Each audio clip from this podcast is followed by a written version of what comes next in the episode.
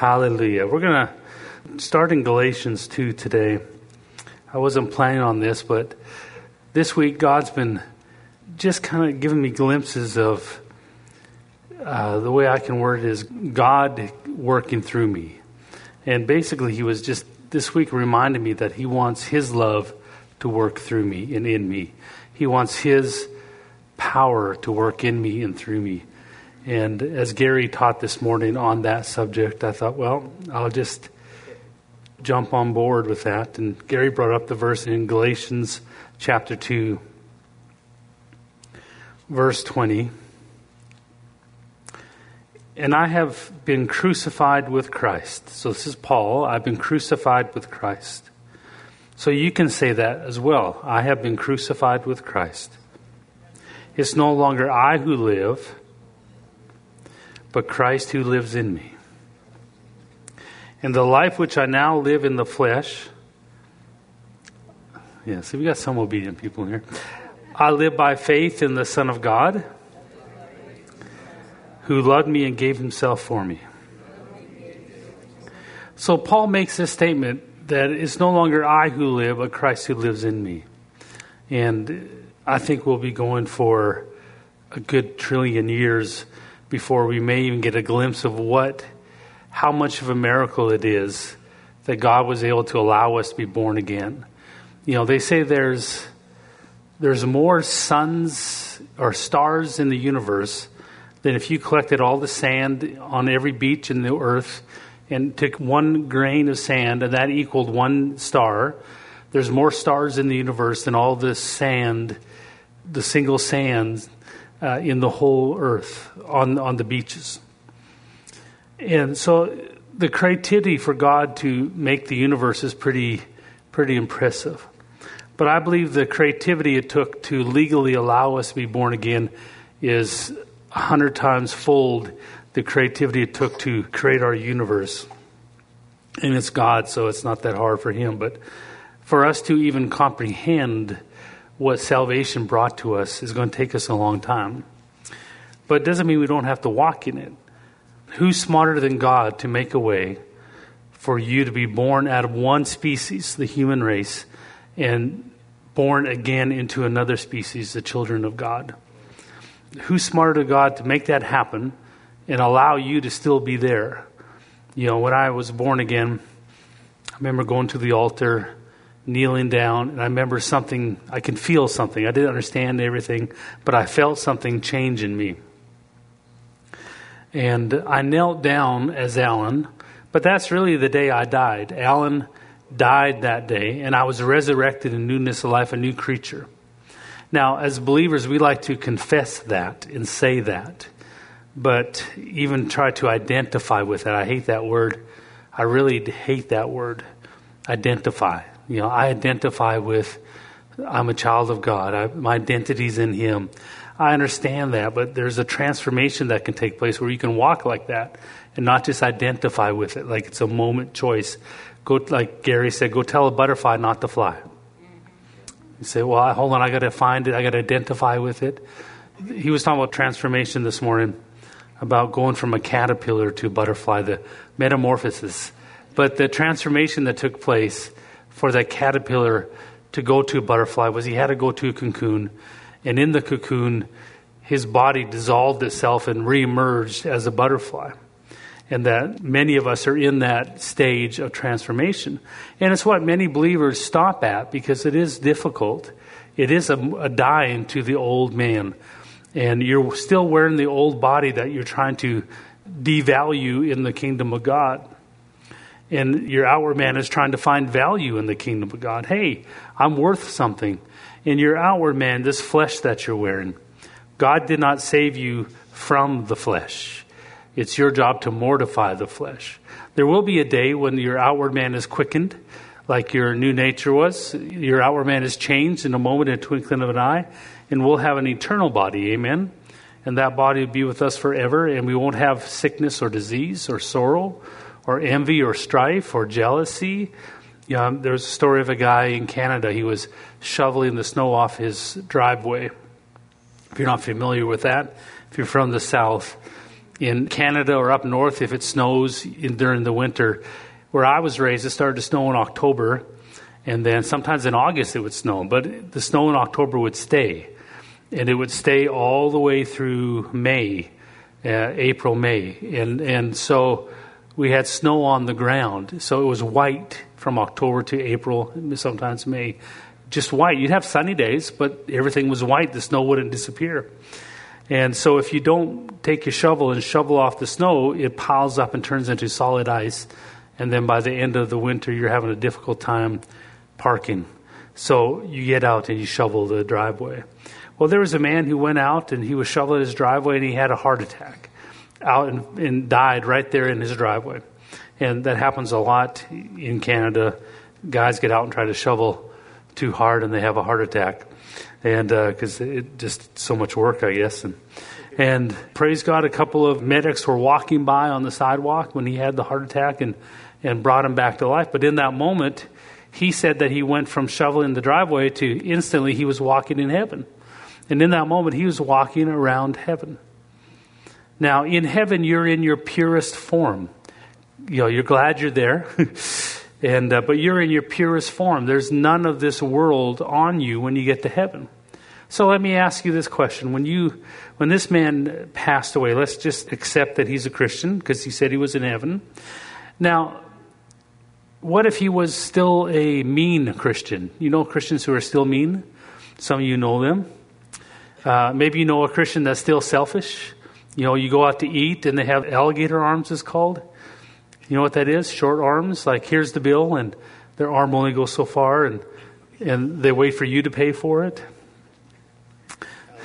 you know, they're cheap and they're stingy. Uh, we know all know Christians, and I'm not pointing the finger at anyone, especially ourselves, but we all know Christians who are still what we would call walking in the flesh.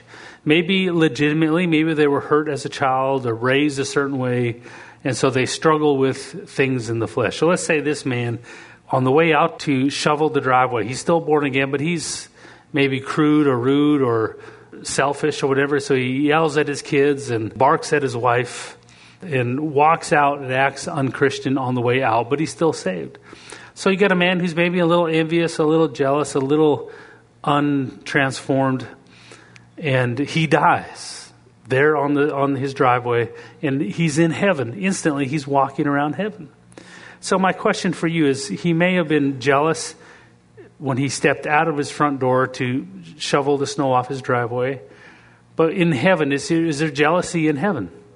Is he jealous in heaven? Is he envious in heaven? Is he selfish in heaven? Is he uh, angry in heaven? Can he find anger in him like, why is he not, why is there no sadness in heaven, envy, jealousy, strife in heaven when you're there and I'm there? We don't bring that with us. Why don't we bring our imperfections with us to heaven? Well, the answer is simple because the source of those imperfections are in your body, your natural body, this flesh. This natural body isn't just your fingers and your toes it's your emotions, natural emotional setup, your natural mind. And so we have a natural mind and a, a natural body set of emotions that tries to tell us who we are. And when we're in heaven, we'll find out that that's not us. I wonder how much of our personality changes in heaven when we're not angry or jealous or doing things for selfish reasons anymore. Hopefully, people will recognize us when we get to heaven because we haven't changed so much in, in the in the going there. So let's take our man who's in heaven. He's in heaven. He just died. He's a little envious on this earth and selfish, maybe. Maybe he cheated on his taxes. Maybe he had the short arm. We went out to eat with some friends and he made them pay for it. And uh, not generous at all. But now he's in heaven and everything about him is pure and holy and godly because the source of it, his body, this flesh, is on this earth. So now he gets brought back. The paramedics that were walking by, praise God, they brought him back, and now he wakes up and he's again now all of a sudden he's dealing with anger, jealousy. Well, wait a minute, I was just in heaven. I was in heaven. You know, there's no jealousy in heaven. He was only in heaven for a few minutes, brought back to this earth, and now he's dealing with it again. What happened? I got jealousy now. Why am I jealous? Why am I envious? I've been to heaven. I've seen God. But why am I still struggling with jealousy, envy, and strife and feeling unworthy and, and lack? Why? Because you're wearing a body. You are wearing a body, and your body has a voice. Your body will constantly, this outward man will constantly strive to get you to bring it into God's presence. Your body will constantly try to strive to get you to live a life where it has value, where your body has value.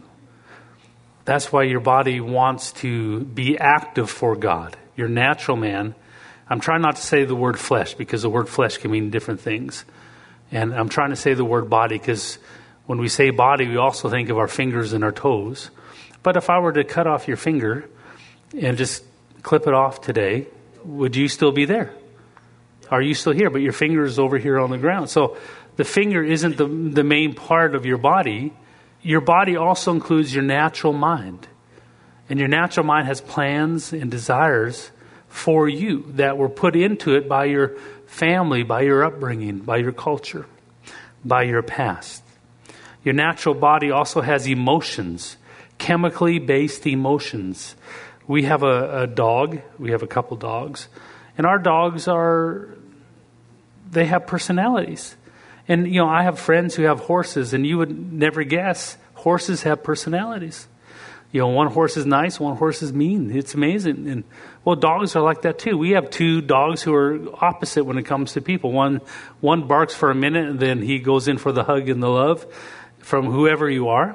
The other one will you can be friends of us for years and he'll still bark at you. You know, it's like don't you like Bobby will come over and and our dog will bark at Bobby for an hour. It's like you know Bobby. Like why are you barking at Bobby? Well, that he's just a mean dog that way. And if you're not family, he don't he has no need for you. well, we used to have two dogs. One was Maddie. Maddie was a little Yorkie, and she had long legs and could jump really and run. And we had another dog, Spencer. We called him. He was just a little short. He was a breeding dog because he was so tiny. So he didn't like to walk, and he couldn't jump for anything. And so when I would sit on the couch, Maddie, who loved me, would jump on the couch and sit on my lap. Spencer would try to jump on the couch, but he couldn't because he has short legs. So he would walk up to the couch and he would look up, and you can tell he was finding a landing pad. And then he'd back up, and then he'd run as fast as his little legs could go and throw himself and plop onto the couch. And that's how he would get on the couch. Maddie would just hop on and off. Well, when Spencer would find his landing pad, he'd back up.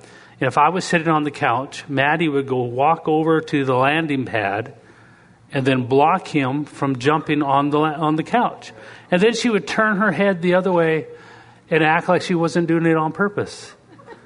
And I looked at that and I thought, well, there's jealousy, envy, there it is. Look at that strife.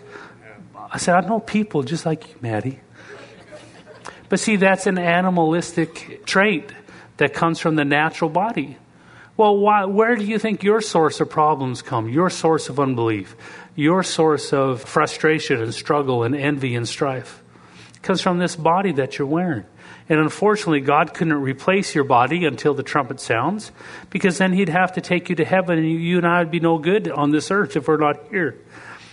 So the trumpet sounding is when we get the new body. So our job as a believer, we're stuck. We're stuck with this body that we inherited from Adam, from our family, and we carried it over through our salvation.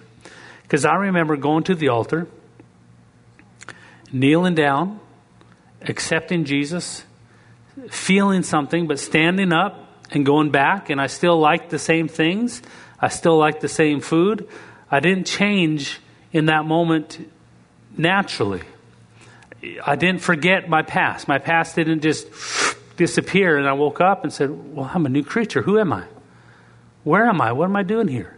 Can you tell me my name? What am I? Where am I? Well, you know, you're Alan. You came to church. Oh, I did. I don't remember any of that. See, salvation is a, a change of natures. You receive a new nature. And that new nature is in you, but you're still wearing the outward body. So, a lot of Christians, what they do, they're like, as Gary said, caterpillars who are beginning to go through the stage of transformation. A caterpillar all of a sudden starts to spin a little web and he goes into this cocoon that he made. He doesn't know why he did it. I love that he said that. He didn't know why he did it, but he just did it. Some of you are sitting here at the prayer center and go, I don't know how I got hooked into this place. I remember looking at Pastor Dave one day when I realized that the message I learned from him brought me a lot of trouble. And I thought, man, I was groomed to be a mega church pastor. I mean, trained from 19, hanging around with men and women of maturity and, and who were skilled, and they poured into me. And then it's like all that became useless for what God has for me. And that's embarrassing. When you go down a path so far, then you find out, oh, this doesn't help with God's plan for me. So, do I? What do I do with all that, God? Do I just chuck it away? Did I waste it? Was I wrong? Well, you know, however you want to word it, it's not going to help you if it's not in God's plan. And so I, there's a death in that, in a, in a humbling. And I remember, you know, all Dave taught was if you pray in tongues, it'll change you. And I wanted to change, so I started to pray in tongues. But then the Holy Ghost grabbed hold of me and began to lead me down this path of God's will. And all of a sudden, I was, I realized, the day I realized I'll never have a mega church. Not in the way I was trained, because the message that I preach from my heart doesn't tickle enough people or doesn't come across to enough people as a reason to want to come to my church. You know, someone said I was the death preacher too much. All you do is preach about dying and death and death. And, and I said, well, that's because you think I'm talking about dying to something important. You're, you're dying to the things that aren't important. And so you come to this place where you have to accept what I can do in the flesh is okay. It's good, but it's not good enough for what God's plan is for me. God's plan to me, for me is going to take the impossible, the supernatural. It's going to take God working through me and not me working for God. And so the flesh comes in to try to uh, create a religion that allows you to serve God and it doesn't have to die. Let me say that again because this is the sneakiness of the flesh. And, and I don't have to say it comes from me because you wear a flesh too. So you understand that your flesh will always come in, your body, your natural body will always come in with its opinion. Hey, hey, hey, I'd like to do, hey, hey, we should do this. And its opinion is always a way to walk with God without facing your cross. Because the cross to your inner man is exciting, but the cross to your outward man is death. and it doesn't like the taste of death. Many Christians I've talked to, they, they go through a season where they're like, man, I just, I feel so bad. It just, uh, and I says, well, it feels like you're, you're grieving, right? Yeah, it feels like I'm grieving. It feels like I'm mourning all the time. Yeah, that's because your flesh is dying and it doesn't like it. You're grieving the death of something that you should be celebrating. So can you imagine here you are, you go into your cocoon. And you didn't on purpose do it. You just followed the Holy Ghost into it. And you start to make this cocoon where He starts to put you in this place where your outward man begins to dissolve. And the description Gary gave this morning was the caterpillar goes into the cocoon and then it dissolves. It has some markers in it that that are butterfly markers. And the butterfly markers dissolve the caterpillar and then take the stuff from the what's been dissolved and build a butterfly. So the, the butterfly comes out of the cocoon, a butterfly that can fly. And it's been through the metamorphosis and the transformation. It now can fly because that's what it does. You don't have to have butterfly school teaching it how to be a butterfly. Well, when you're going through your cocoon, like when I told Pastor Dave, I actually I said, you know, curses, not curse, but curses, Pastor Dave. Like, I can't believe it. I was having a, my life set up, everything was looking great. I had great plans, I had a great reputation, great ministry ahead of me, and then I, you told me to pray in tongues. And I prayed in tongues, and I had to shelve all that stuff to follow the path of the Holy Ghost. Now, he has a right to go and use that stuff. I don't have a right to go use that and try to incorporate it. Let me just stop here. Sometimes letting go of that stops many people because they don't want it feels like such a loss. Like, man, I did this and this and this, and God's taking me down this different direction. And you feel like I don't want to let it go because I've invested so much into that. And uh, it's like the girl spends uh, six years dating some guy. You know, I always love to make fun with people like, yeah, I've been engaged for six years. And any girl comes up to tell me that, I'll tell her, leave him. Go find a guy that can't wait to marry you. You know, if you're engaged for six years, that's too long. That's going to be uncomfortable and cause situations. Get married if you're going to get married, get married. I remember Christy and I got engaged, and she wanted a year of engagement. I said, Oh, no, I'm ready. you're the one. Let's do it three months. We had a wedding. You don't have to be what you think it is, you know. And uh, I don't know how they did it. They made it. Girls' idea of marriage is different than guys. Guys, we just want to show up the next day.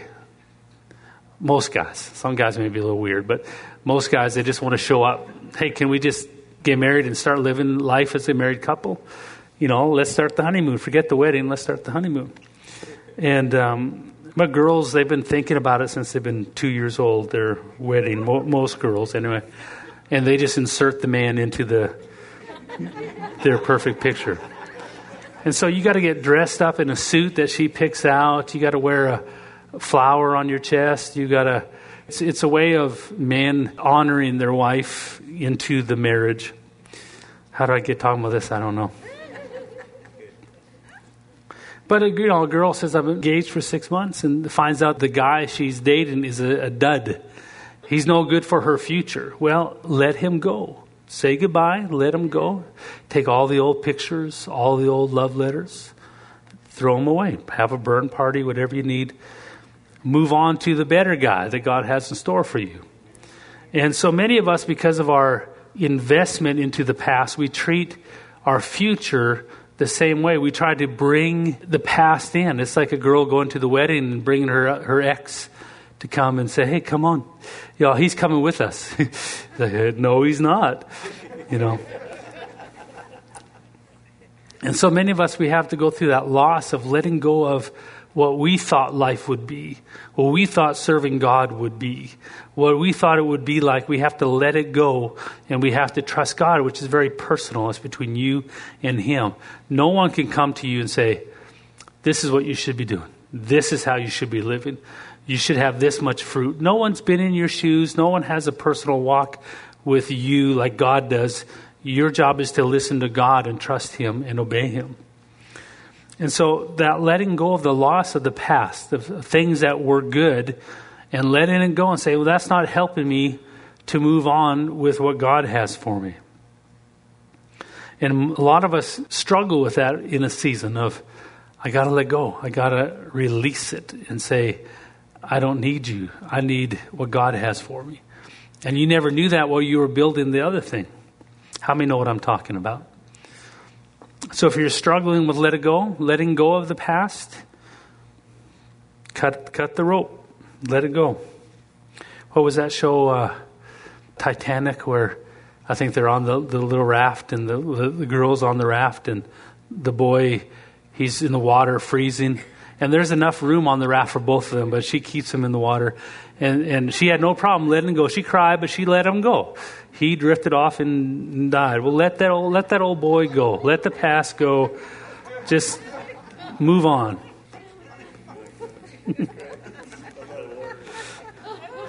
So your flesh will come in educated with how to be successful in the flesh realm, in the world of flesh. It's like a bunch of caterpillars getting together, and you're in your cocoon, and you hear a little knock on the cocoon door, and you open it up, and hey, what are you doing? I'm just metamorphosizing. Why? I don't know why exactly. I just know I'm in a season of metamorphosizing. Try that with your family when they wonder what you're doing. What are you doing? You sitting there? You should be doing this and this. You should have these markers of success. I was 33 years old. I was single, had no kids. I had an old car with 250,000 miles on it. Didn't own a house. Didn't even have a ministry really of my own.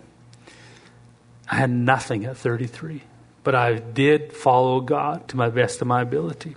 And I remember going to visit young people that I used to pastor who are now in their 20s, some in their early 30s. They had nice houses, they had spouses and kids, and I mean, motorbikes and cars and boats. I mean, success. And, and I'm sitting in my little car, and that's all I have. I even, to pay for my rent, I overseen a dormitory of guys, of eight guys, so I didn't have to pay rent. I mean, I had, had nothing. And here I was doing my best to follow God. And I had nothing in the natural to show for it. Well, within uh, 33 to 34, and th- within a couple years, I had a wife, had a house, had a ministry, had a kid. Everything that I gave up, God gave back to me. Every dream that I let die on the vine, every dream that Okay, now there are dreams that God gave you that your natural man's trying to fix, trying to make happen. And you, when you let it die, God resurrects it and says, Now let me do that through you instead of you do it for me. And that's a loss where the flesh can't say, Hey, I did that. You know, some of you ladies are praying for your, your husband. You know, I remember uh, Rosie married Johnny and said, I only marry a Christian man, Johnny. And he's like, Well, baby, I'll come to church with you and I think you can tell me if I'm right, if I'm getting the story right. But so Johnny went to church for how long? A long time, wooing Rosie until he convinced her that he was a man of God. Got married, and the next day he said, "You know, I've been. Uh, I decided I'm not going to go to church anymore. I really did that just to marry you. And now you're married to me. You're stuck with me." So now her job changed to intercession. You know, and for I think 20 years she prayed for him. You know, eh, but I mean, we all eaten of the fruit of her prayer and Johnny blessing us in our life. And he came to God and started to serve God and, and bless many people. Well, you know, you're maybe praying for your joker husband or your joker wife, and, and when they decide to get with the program and start serving God, is don't stand in front of them and say, You need to thank me for interceding for you all these years. You know, ladies just stand by and say, Go, run with God, buddy. I'm behind you.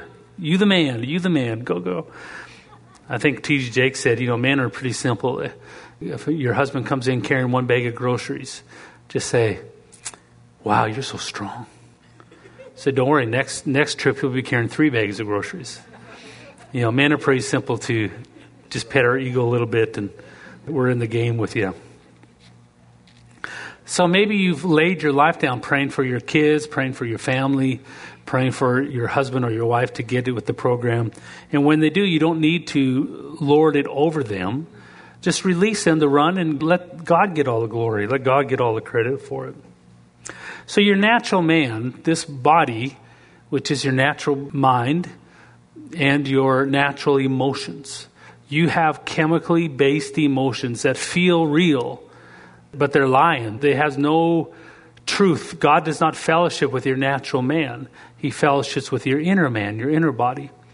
Your inner body has emotions too. When you're in heaven, let's go back to our guy in heaven who's walking around heaven. His body's laying on the earth and they're pumping on his chest and he's walking around gloriously in heaven. And do you think he has emotions in heaven? How many think there's joy in heaven? Peace? Love? Are we brainless in heaven? So we're in heaven. We have thoughts, we have minds, we have memories, we have peace and joy, excitement. It's going to be fun worshiping God and seeing Him, I think. So, where do those emotions come from? I'm, i want to get technical here. Where do those emotions come from? You have an inner body. Your inner body is connected to your outward body. Adam was made in this manner that he was both a spiritual creature and a natural creature. But when he sinned, the body itself, the outward man, and its intents and plans become unvaluable to God. God's plan of revival is coming through you, where people experience God's presence, His love his touch through you. You may be the vessel that He uses, but it's Him that they're falling in love with, not with you. So you have an inward body. Now, the inner body has emotions. They're not chemically based, they're spiritually based. Love, joy. You ever hear this someone make this statement? Sounds bipolar. I, God told me to do something, and I was so afraid. I had fear, I was sweating, and you're all thinking, yeah, that was, mm-hmm. and but I had peace on the inside. How many of you can testify of those kind of bipolar moments? What does that mean technically? How does that work? How does that work technically? That you have one voice telling you you're going to fail, you're going to die, God's not going to show up, and another voice saying, Oh, this is great, so much fun. And you're in the middle thinking, Who do I believe? Who do I trust? How many have been there? See, I, I'm, I want to get down to some of this because there's this statement I have been crucified with Christ. It is no longer I who live, but Christ who lives in me. Who is smarter than God to make a way for you to go from being one species to be transformed into another whole different creature, a whole different species? When you're saved, you're not on a path to evolve as a superhuman, like I'm a better human. That's not transformation. Transformation is from one species to another species. And so you are a whole different creature on the inside trying to grow inside of a species, another creature on the outside. And it's your job as a believer to take that outward man, the outward body, and put it on the altar. Not put it to work, put it on the altar and let it burn. Many believers are going to get to heaven and they'll have a whole stack of works that they accomplished. God, I led this many people to the Lord. I fed this many poor. I, I, did this for you. I did that for you. I went on mission trips, and they'll have a good stack of lists. And God said, Yeah, but the one thing I asked for you, the one thing. I see that meme that says he had one job. You know, the guy's supposed to paint the line, and he, he goes over here. It's like all you had to do is take the paint and go, but you messed it up. Well, you have one job. He's going to say, Well, my one job for you, the first job was to take your body as a living sacrifice and place it on the altar. And the living sacrifice is the key word in that. Because, you know, if you got a dead sacrifice, it's no problem. Imagine you take a lamb. Come here, little lamb. We're going to go visit the priest today. And he says, okay, come on. And you take it to the priest, and you go into the, the meeting place, and the priest takes out a knife and cuts his throat. Well, okay, you got me the first time. But let's say that lamb didn't die. He just got cut. And then you had to bring it the next day. Come on, little lamb, we're going to see the priest. Okay, a different priest, maybe a nicer one? well, after the fifth day, the lamb's going to get suspicious and start to fight you. Like, no, I ain't going with you this time. Well, that's the body you're wearing. You have to take it every day to the altar, and it knows that where you're going. That's why when, like Gary said, you go to prayer, it's like, yay, we're going to pray, change the world. I'm going to go pray in tongues. Oh, praise God. I me and my flesh celebrated when I learned if I prayed in tongues, God was going to change me. And we held hands, and my flesh sang a song. We're going to the prayer closet, going to get a new car, going to get a big house. Yes, going to get a great ministry, going to the prayer closet. And as we went to the prayer closet, the door slammed and my flesh was on the outside, or my outward body was on the outside, and my inward body was on the inside with me. And me and my inward man fellowshiped with the Holy Spirit. Hour after hour, the Holy Spirit taught my inner man the deep things of God about my future, my calling. But my outward man was left unfruitful. Outside, twiddling his fingers and thumbs, going, What are you doing in there? Hello? Hello, I can't hear anything. What are you doing? So you spent eight, ten hours praying, and your outward man said, Well, that was a waste of time. I didn't gain anything, it didn't do me any good. Gary said he comes in for Friday prayer, spends eight hours here at the church praying. And he says, You'd be amazed how my flesh, my outward man, begins to give me all the good things it can do rather than sit and pray. Some of us, when our flesh comes up with a logical reason why we don't need to pray. We're like, thank God you gave me good. That makes sense. And then you run off, and the Holy Ghost keeps bringing you back to prayer. So it's like you're in your cocoon, just sitting there. What do you do in a cocoon, caterpillar?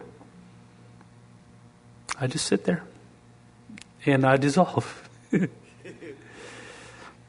so you get a knock on your little cocoon door. Hello? Hey, what are you doing? Just sitting here cocooning. Well, come on, we're, we got a group together and we got some plans, and we're going to build a, a airplane so we can fly. And the little caterpillar says, Well, I think that's what's going to happen to me once I transform. I'll be able to fly. Well, no, no, no, you need to do all that. We're going to try to build an airplane. Now, Joey, he tried to fly. He thought he could fly, so he climbed up to the high building, jumped off, and he splat. So Steve, he tried, so he painted on his, he got wings tattooed on his side, and, and he jumped off and he went splat. So Jimmy there, though, he, he thinks a parachute may work, and, and we're thinking of different ways we can fly. See, this is what happens when we try to interfere with God's plan. We let the flesh give us its, its opinion. It will try to tell you how to do things in this world, from this world, and bring it into God as an offering of God, this is what I did for you.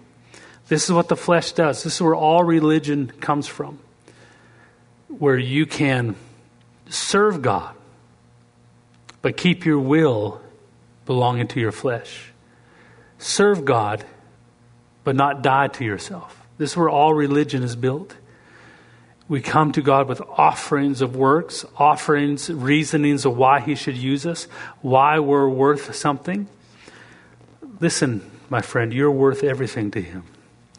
You don't need to pick one pinky up, give one penny, and He loves you that much that you're worth the whole world to Him. This is not about value, this is about Him leading your steps. So, who's smarter than God to make a way for you to go from one species and to have us be reborn into another species? A whole different creature that, that you never were before and you still existed in that moment. It's an amazing, amazing miracle salvation. It's an amazing miracle what God had to do to legally make a way for us to be born out of the family of Adam and into the family of God. So when you're in your cocoon and it's not time to come out yet, where does that complaining come from? Where's all that justification, all the planning come from? All that we can do this come from? Where does that come from? That comes from your flesh, your outward body, because it wants to feel welcomed with God. It wants to feel a part of God. But how many know that God is not the father of your flesh? He's the father of your spirit. And you have this inner man that's born again. Right now is born again. You have an inner man that's alive, and the new nature is inside that inner body, and it brought it to life. So now your inner body is alive. That's why he can now sit down and talk to you and tell you the deep things of God. He couldn't do it before because your inner man was dark like your outward man is. But your inner man is alive now because of the new nature, but it still has to be taught. It doesn't come instantly. Let's go over to Colossians. We'll start in chapter 3, I think. We'll, we'll just jump to verse 8, chapter 3. But now you yourself are to put off these. Verse 8, Colossians 3. But now you yourself are to put off these. So if someone comes to the pulpit and says, Hey, I have anger issues, can you pray for me? Then uh, what's our prayer? God, take this anger away from them. Or is our prayer, God, give them the strength to obey your word and to put off anger? it's like the guy comes and says, I need prayer. I need you to get rid of this. I say, Well, I can cast out devils, but I can't cast out flesh. Flesh must be mortified. Now, God will assist you, but you still have to make the choice to cast off these things. So let me, let me say in verse 8 But now you yourself are to put off these anger, wrath, malice, blasphemy, filthy language out of your mouth. Do not lie to one another, since you have put off the old man with his deeds. So the man in heaven, he's in heaven, his body's on the earth, the paramedics are pumping his chest. He's walking around heaven. Can I preach verse 8 to him? Now, sir, I need you to put off anger. Welcome to heaven. I need you to leave anger at the door. But it's already not there. So we can't preach verse 8 once you're in heaven because it's not there. There's no anger in heaven, is there? How about wrath and malice? Blasphemy, filthy language. Sitting around the throne and someone cusses. Get out of my way, Blakely Blake. I want the front seat. like, where's our ushers? We need our ushers, quick. Michael, go get this guy. So that's not in heaven. So why do you have to deal with it on this earth? Because you have an outward body of this flesh. That's the source of your anger, the source of your je- jealousy, envy. Do not lie to one another, since you have put off the old man with his deeds and have put on the new man. Now, this is important language because if you have to put off anger, how many can confess that when you were born again, you had to still conquer anger? A few of you. Everyone has their own little pet things, maybe strife or jealousy or, or selfishness. How many can just hold your hand and say, I had to fight something after I was saved? Okay. So you had to put it off. That means that you weren't transformed in that area. Otherwise, it wouldn't be there.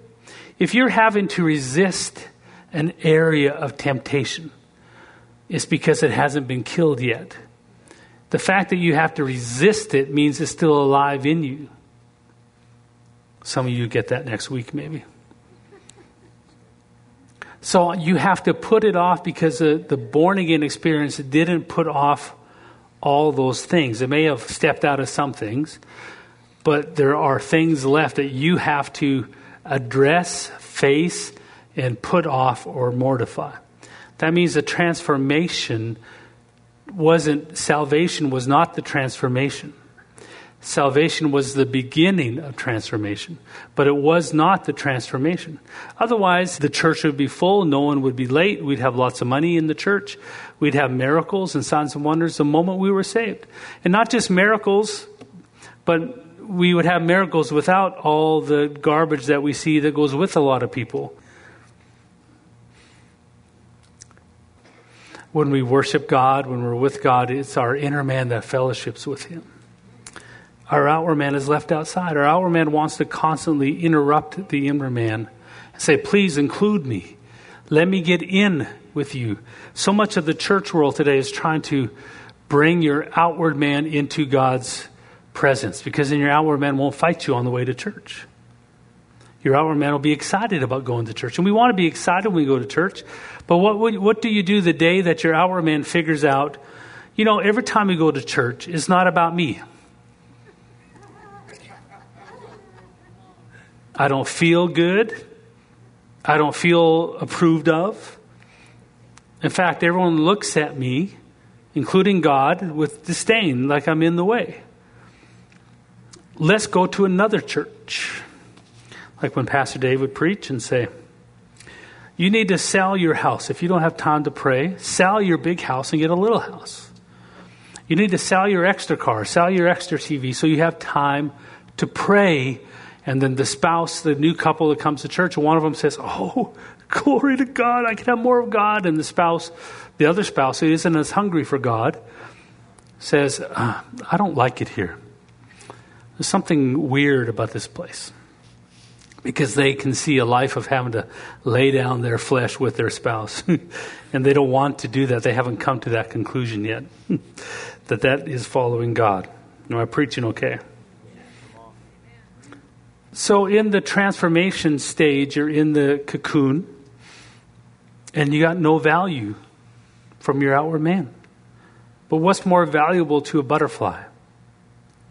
than to be able to fly because it went through the cocoon. What a shame how many caterpillars are running around having meetings together on how to fly, how to build contraptions and ways to fly, trying to fly instead of just flying because they don't want to go through the cocoon stage. You'll hear some people say, well, the transformation has happened. You're born again, the transformation has happened. Just walk it out. And although we believe that there are certain things that are possible the moment you're born again, which is choosing holiness. Rachel, come, please be my hands for a moment. Please welcome Rachel, my beautiful assistant. She's going to grab the impossible box here. This is a box of pictures of children that are born broken, uh, that need an incredible miracle. The doctors can't help them anymore. You can kind of display it to everyone. The doctors cannot help these children. Medicine can't help these children. They need a miracle from God. Now, they've searched the world looking for some place where they can take their kid for a miracle. Unfortunately, in our generation, there's no place in the world. Otherwise, we would take up an offering right now and fly all those kids there. We, we may not have it, we'd get them there. This is the impossible box. Gary took a, a seed of an avocado and said to someone, said, okay, here's your, give me, give me guacamole, which comes from avocado.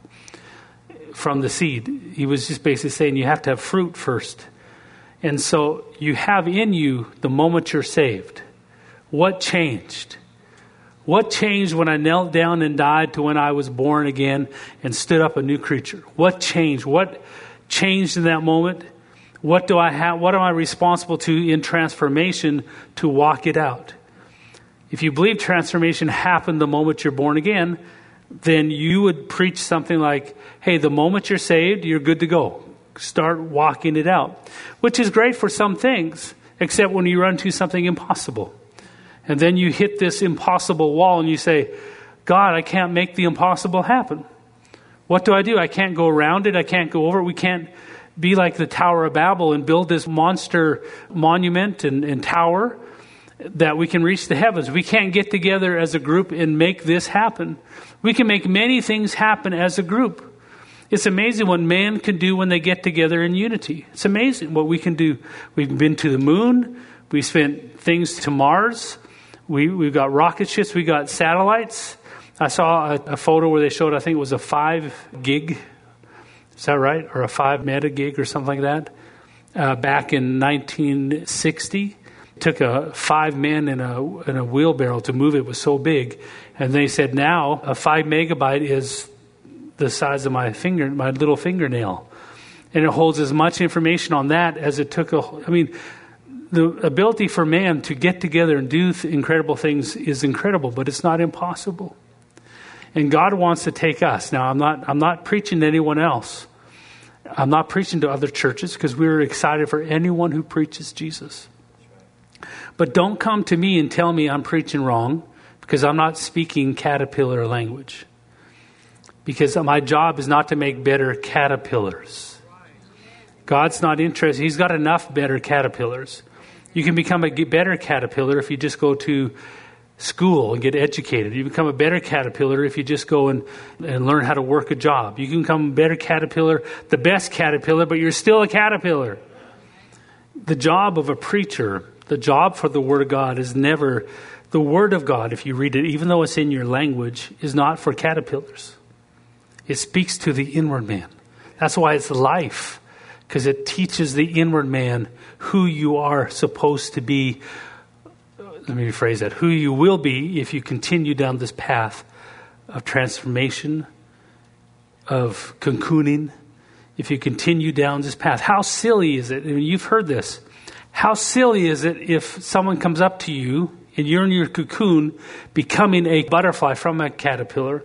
You're in your cocoon and the door, and you got a little window, you know, those little windows you open, you see eyeballs, you know. You open it up and they said, Hey, what are you doing? I am transforming so I can fly. Well, get out of there and come with us so we can get together. We're brainstorming how we can fly. And we're going to build a contraption. We've lost two or three guys. They died trying to fly, but we think we can make it happen. How stupid is that to someone who's trying to become a butterfly? Like, buddy, leave me alone and I'll show you that I can fly without all the doodads and contraptions. That's the transformation we're after. Transformation is not instant the moment you're saved. Otherwise, this language we read in Colossians 3, verse 8. Now you yourself are to put off these anger. Now, the guy up in heaven who just died, his body's on the earth, he doesn't have anger. So would you say that to him? Put off anger. Well, why don't we say it to him and we're saying it to him when he comes back to this earth?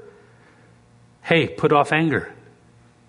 Because the source of anger is his outward man, the outward body. We're not trying to fix the outward body. We're trying to kill the outward body. Now, when I say kill, I'm not talking about, I'm not talking about uh, hurting yourself. I'm not talking about making yourself suffer just to suffer. The suffering is not the offering. Oh God, I'm suffering. It's so hard. That's not the offering. God's after you quit listening to the caterpillar body so you can fly like a butterfly. Then he says you have to put on. Let's, for time's sake, go to verse 12. Therefore, as the elect of God, holy and beloved, put on so if you have to put it on, it means it's not on right now. Put on tender mercies, kindness, humility, meekness, long suffering. Bear with one another and forgiving one another. If anyone has a complaint against another, even as Christ forgave you, so you also must do. Uh, but above all these things, put on love, which is the bond of perfection. Now, let's look back at these verses real quick. I'm sorry if I'm getting a little technical, but I want us to to see this. Therefore, as the elect of God, verse 12, holy and beloved, put on tender mercies, kindness, humility, meekness, long suffering. Is that similar in your Bible? Let me see here. Do I see anointing in here? Uh, reading people's mail? Prophesying? Do I see feeding the poor? I don't see any of that in here. I see characteristics of the inner man coming forward. See, therefore, as the elect of God, see, I have no men who are anointed. I know people who can walk in anointing, they have miracles.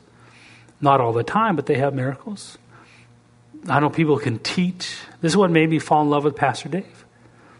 Was he him and Kenneth Hagin were the only ones that didn't talk about all the stuff they were doing. They only talked about God. So when I meet a man who walks in abundance of finances, or walks in miracles, or walks in uh, revelation, but they lack in love, humility, kindness, meekness, long suffering, that's an indication that they haven't transformed. See, the transformation are these things. I have to put them on. I, where do I put them on from? Do I just read? Do I call a 911 number and say, hey, I'd like to order uh, tender mercies. Please have it delivered to my door.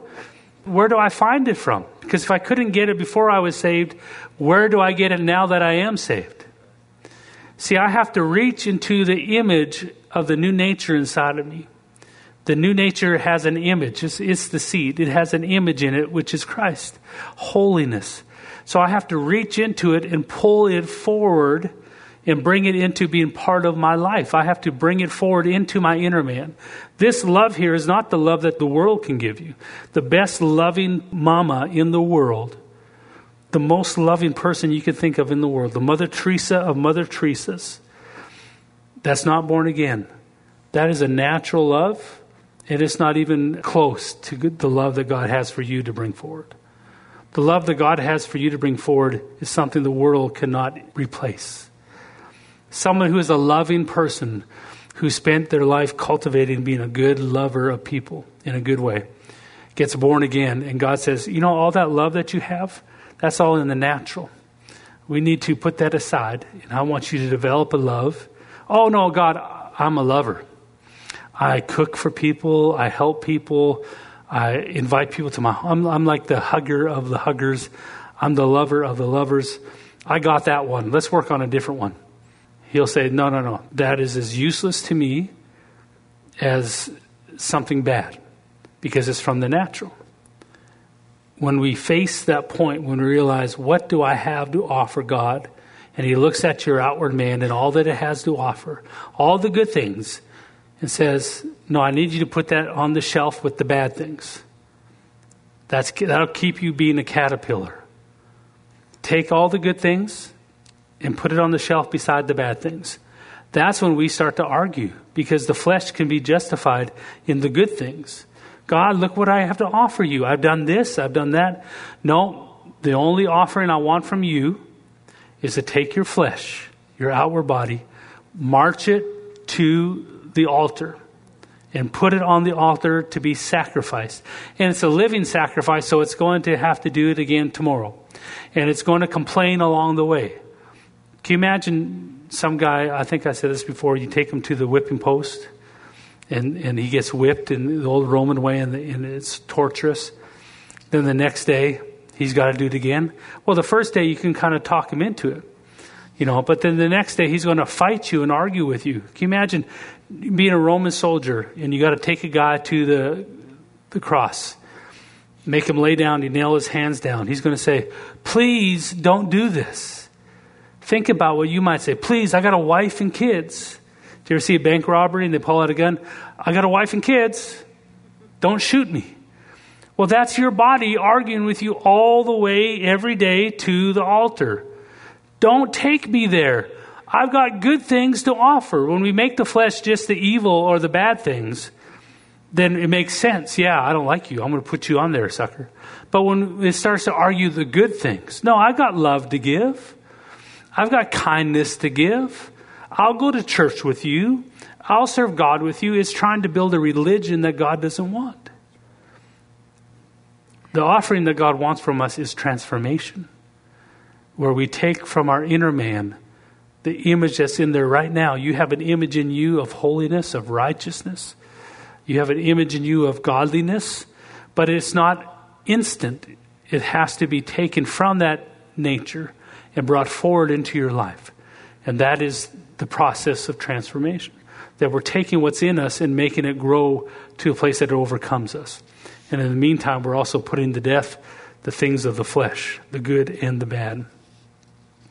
Who's smarter than God to find a way to put you inside a whole different creature, to make you a whole different creature, but leave you there? You didn't stop existing. He loves you that much that he found a way to, to put a protection around you your soul, not your mind, will, and emotions, but your you, the life that you are, and to protect you and to help you to go from one creature to another creature and not make you stop existing. And then to ask you, hey, how about we fly now on this earth instead of waiting until we get to heaven to fly? Well, I'm ready, God. Well, I know you say you're ready, but you're going to have to put off some things and put on some things. And you're going to have to mature in the Spirit. And all of us have got excited until we ran into the cost the cost of going through the cocoon. But when we get to the other side, the sufferings of this present time are not worthy to be compared with the glory that shall be revealed in us. We won't think it cost us anything. We'll be glad we paid the price. So don't get stopped halfway through. If you're halfway through the cocoon, don't get out. Don't be a deformed. I mean, uh, people who stop praying, and we all go through seasons, right? We, we pray and then we, but people who decide, I'm done with that, are the most miserable creatures. They're a half rotten caterpillar. They're half their body's dissolved, the other half is strong, and they're walking around all deformed, trying to act like a caterpillar. Like they're not happy anywhere. Get back in the prayer closet, get back in the cocoon. Let it finish its process because what's going to come out is someone who could fly without the help of anyone. Naturally, just fly. You'll just fly. That's why the prophecies say there'll be a time where we'll pray for the sick. Gary said it again this morning. We'll pray for the sick. And we'll think, well, that was even hard. Why did I used to think it was so hard? Well, because we were caterpillars trying to fly before it's time. But praise the Lord, there's a time in the future. And, and it's difficult to imagine because we have no very few examples except from the Word of on this earth of people walking in that kind of life. So many of us try to give each other something else to look up to. You should respect me because I have this or I do that. I drive this kind of car. I live in this kind of house. I do this for God. I do that for God. And it's because we're starving for attention because we don't feel secure in who God made us. That's part of what God's doing in you, is making you look only to Him to say, Well done, good and faithful servant. See, that's what we're after. Let's keep transforming. Let's not stop. Let's keep pressing in. So much beautiful things are in store. You're not wasting any time when you pray. Amen. We're going to release you with that. And if you like prayer, you're welcome to come up to the green line. We'll be happy to pray for you. Otherwise, you are released. Go change the world. Go change yourself, transform. And we love you. We're so proud of you. Let's keep going. Amen. God bless you. You're released.